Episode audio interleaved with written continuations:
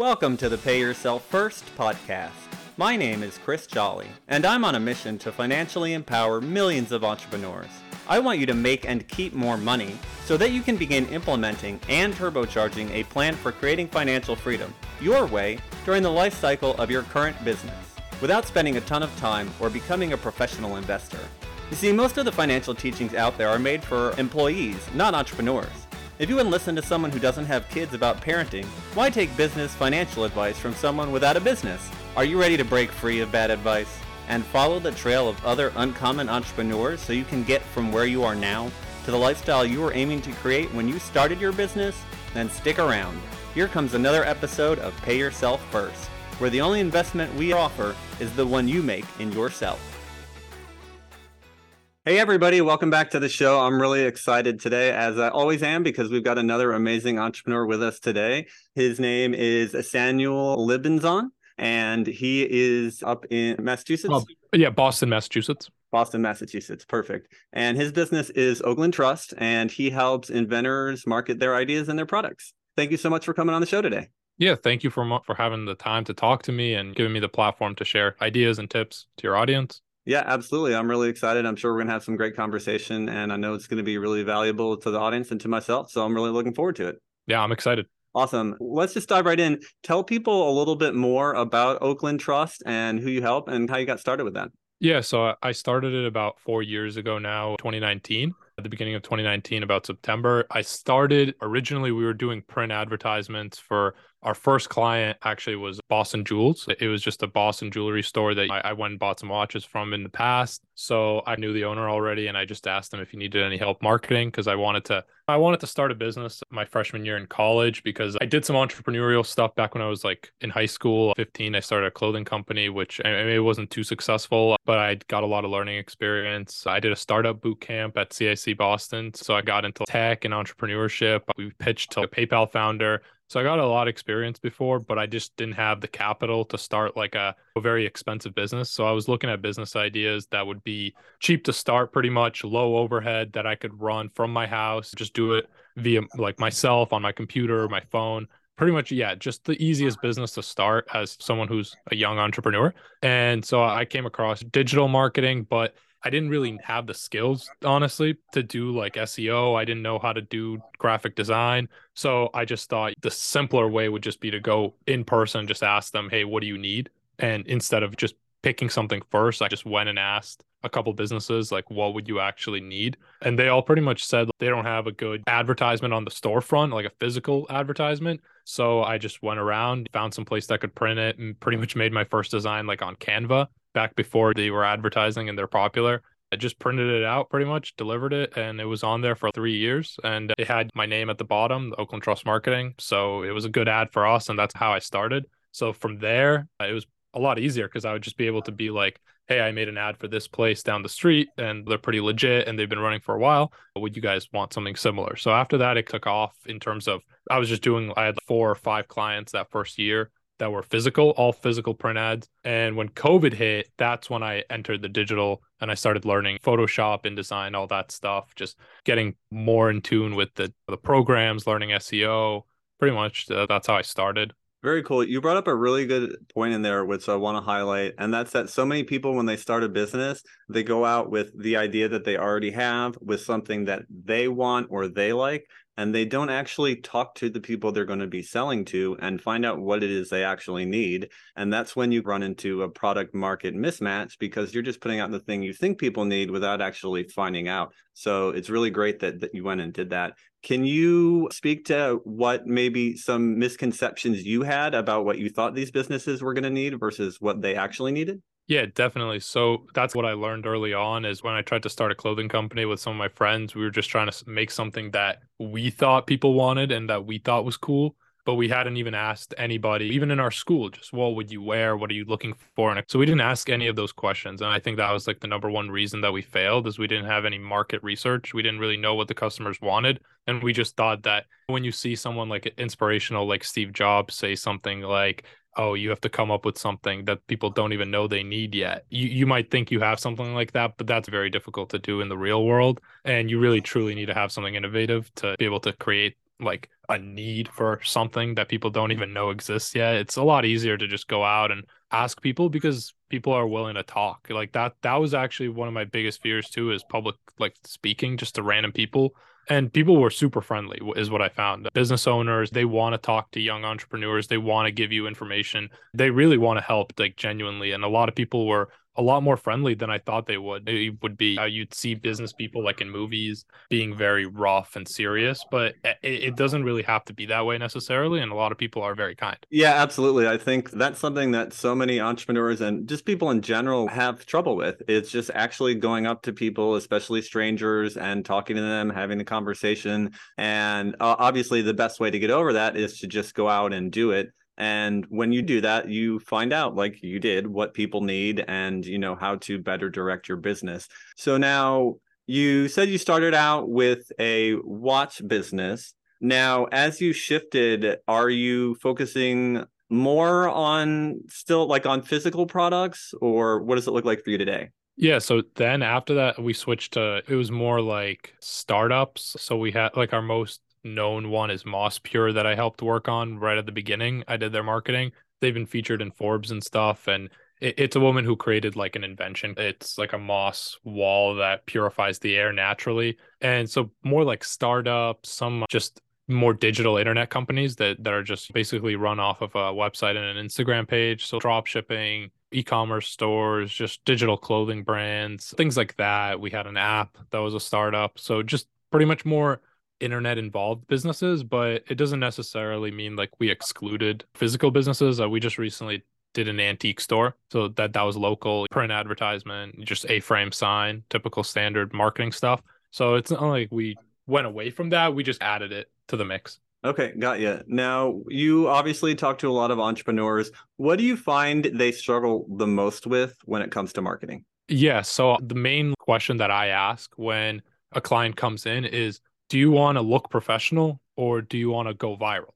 So, do you want to actually get a lot of exposure for your brand or do you want to continue to look professional on the internet? I think that's something that a lot of people hadn't thought about before because they think that you can go viral on the internet and get internet famous by just doing the same thing that other brands do. And a lot of people, they're not really willing to look weird on the internet, if that's a good way to put it because a lot of the things that go viral on the internet and a lot of the marketing campaigns that go viral are not necessarily the boring classic. So that's what I found is a lot of people will ask, "Hey, can you make it look like this or can you make it very like aesthetically pleasing?" But it's like people don't understand that that those things don't really necessarily get views and it doesn't really work on the internet. So it's like there's the real world business side where you have to be professional, but the internet business is completely different. So like the businesses on the internet that get featured on the instagram stories and other people's pages are, are not necessarily the ones that are just doing the boring stuff. Now do you have people who come to you because they want to make a video where the words show up on screen and they're pointing and dancing? Yeah it's just like things like that where they just don't they have a little bit of a maybe disconnect between what they think is going to do well and what actually does do well yeah, so let's talk about that disconnect because I know business owners who have put all kinds of money into marketing and got no return. And I know business owners who, every time they put money into marketing, they make 3x or more. What is the difference there? And what is the disconnect for most people? Yeah, so there's this one brand, a clothing brand that was started as a passion project by a couple of brothers from New York. They have a pretty much a, they had a physical, it had like tech and just pretty much accessories. It was a physical store in, in New York and then they went digital. And but their passion project, they wanted to have a high end fashion brand, and they pretty much let me do whatever I want. And when I told them, "Can I make this silly reel?" It will cost you nothing, but it it, it, it could be funny. I, I could actually do something. That reel got sixty thousand views on Instagram, six thousand likes, a lot of attention, and it was free. It was completely free. It was a silly reel. It didn't make the brand necessarily look bad, but I wouldn't say that a lot of other companies would want something like that on their page. So that I think is something that they did really well, where they just let me do my thing and they let me take a little bit of a risk. And obviously, they can delete it if it doesn't work. But it's just things like that where companies are willing to really put themselves out there and take a risk on something new. Usually, those videos do a lot better than like the classic. When you follow a template or any kind of guideline, and you try to mimic any other video on the internet, it's already too late. Like that video is already gotten its attention. You're already going to be you're going to be the second or third, or, and on the internet usually you're going to be the thousandth thousandth person that's actually reposting that trend. So the, those usually don't do too well. Yeah, absolutely. When you're like, oh, I've seen the same thing a thousand times before, you immediately tune out from it. So I got to know what is the secret sauce to getting a reel to go viral on Instagram? I think the the thing is, I don't think that there is necessarily like any secret, but I think if there's any tips that these aren't necessarily going to work. So this could you, you got to have a good balance of following the algorithm, but also straying away from the algorithm to make yourself unique. So I think the first seven seconds are the most important. If you look at the data, people's attention spans have dropped like 20% since the year 2000 since social media came out. People's train of thought is going down. It said like something like 50 to 75% of people actually don't have an active train of thought during the day. So a lot of people want to tune out. They want something that in the first seven seconds it hits and they can just watch it for a minute because in reels, pretty much you're swiping. It's a reel is like it's meant to reel you in. So eh, the main thing is the first seven seconds also appear on the discover page before you even click the reel. So if you're looking at like a bunch of people's photos and one reel that has something really eye catching show up in that little preview, that seven second preview, that's what's going to make someone click. And I think another thing is make it not that long where people actually might on purpose miss one thing in the video so that they have to rewatch it. If you put in a lot of information really quick that also could work. People will have to rewatch it just to if it's like a tutorial like a one through seven steps but you make all the steps go really quickly people will have to watch that video a few times. They'll pause it. They'll save it too.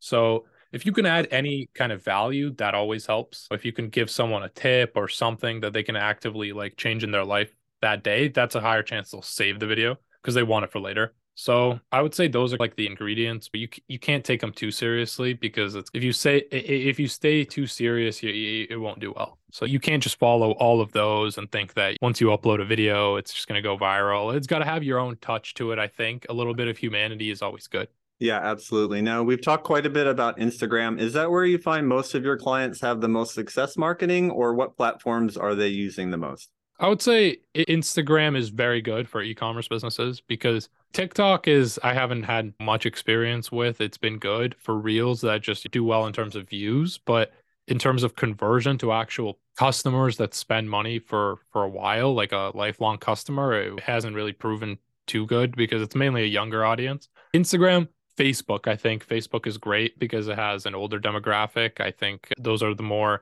like the older you are, the, it seems the more on, on average, the more financially free you are versus like college students who are on TikTok. So TikTok's good if you're trying to advertise like a cheaper product. I don't mean to be like rude to, or anything, but just if you're looking to market like a cheaper, more kid friendly, more like a gadget or something like that, that TikTok would be great. But Instagram is great for clothes, I think and Facebook is great for services, is how I would describe it. Gotcha. Now, speaking about reaching younger demographics, you were telling me a little bit before the interview about a show that you've actually started. Can you tell the audience a little bit about that? Yeah, so it's on newtv.org. It's called OK News. It's usually just me for the first 15 minutes, and I do a rundown of po- political news, pop culture news, and entertainment. So, new movies that have come out, politicians, headlines, things like that things going on in the news that I think that kids would want to see because not like kids, but I guess I'm 21, so like people my age, younger people want to see. I, I noticed that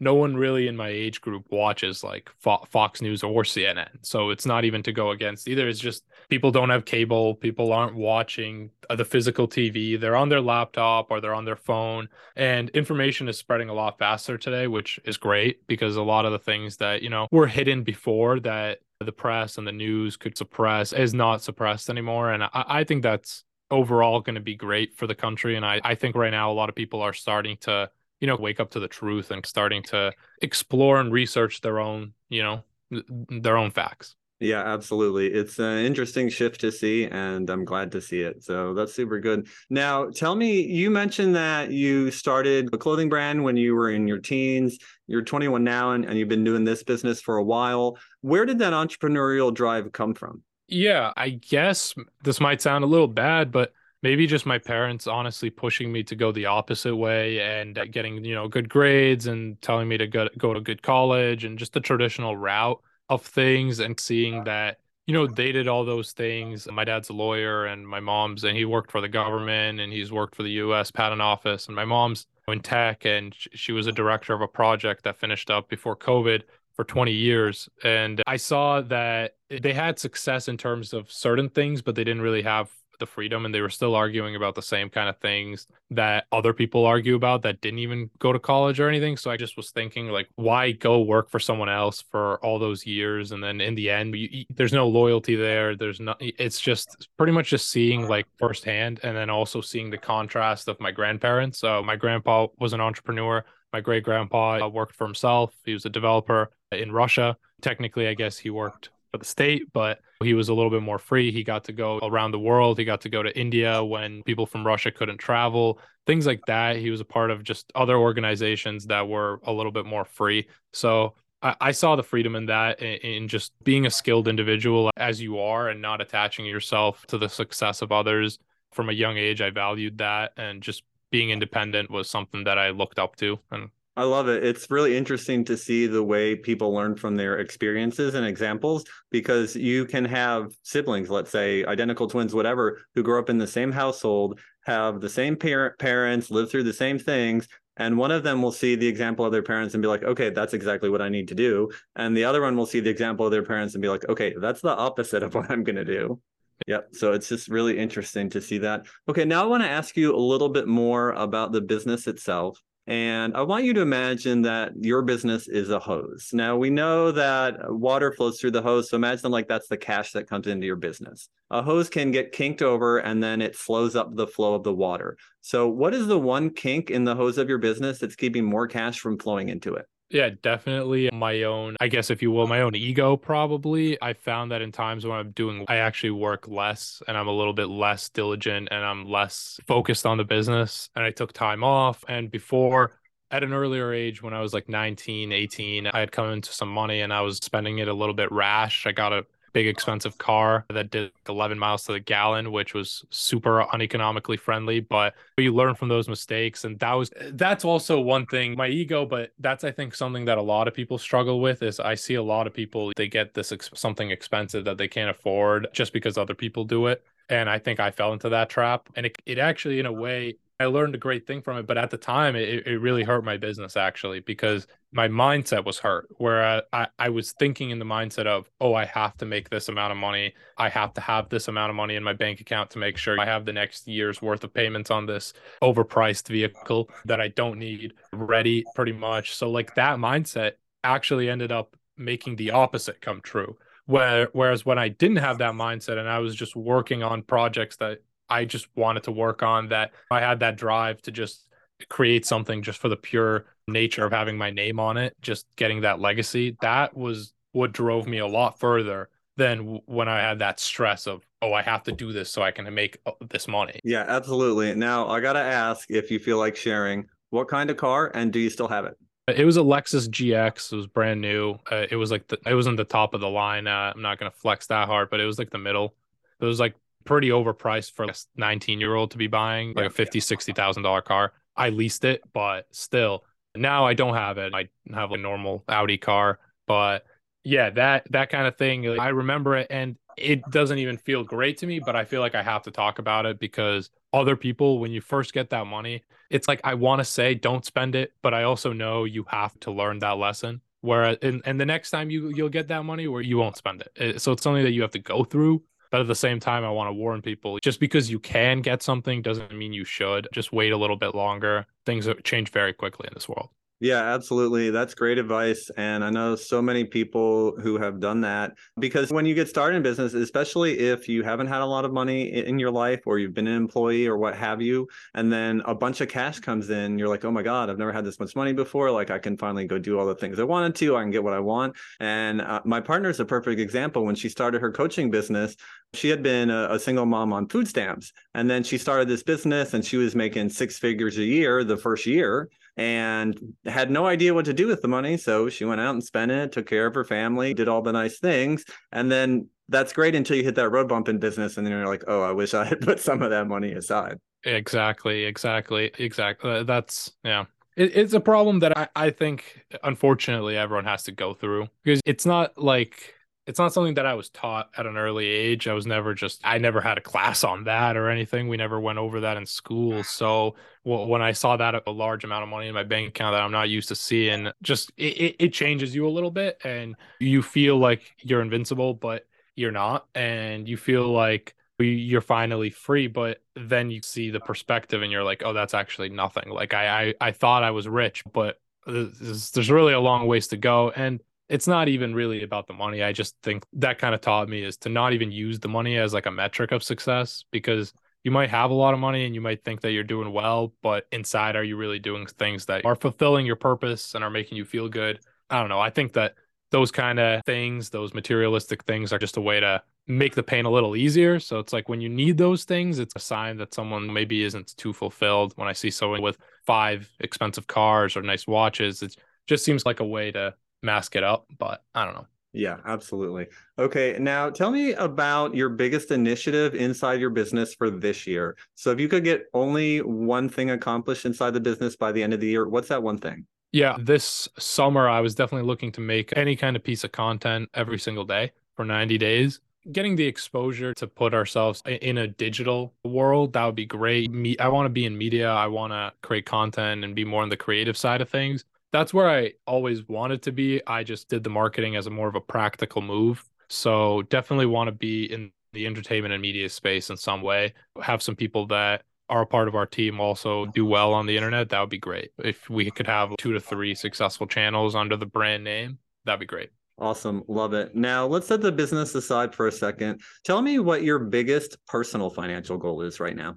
Yeah, personally, pretty much just want to buy out my parents' house, pay it off for them, and essentially just get get a piece of land somewhere in America that I could build a pretty good property on. That would be my financial goal is to be fully independent and free, maybe have a farm or something and just chill. Awesome. Now let's talk about that financial freedom. You've given us a little bit of an idea of what you'll do and, and what it looks like, but let's assume that you're to the point where you've grown the business and you're bringing in all the money you could ever need. If you wanted, you could go buy two of those $60,000 cars tomorrow and never think about it. You don't have to show up for work if you don't want to. What are you going to do with your time then? Yeah, definitely create some. If I had unlimited money, definitely first and foremost, all my friends and family would be set for life. They probably wouldn't have to work ever again if they didn't want to. After that, it's taken care of. Definitely start some kind of foundation that helps people who are a little bit disenfranchised in the world. I see even in Boston, the homeless population, the, the, the government doesn't really do much about it. And I don't think that they have to. I'm not going to sit and complain that they're not.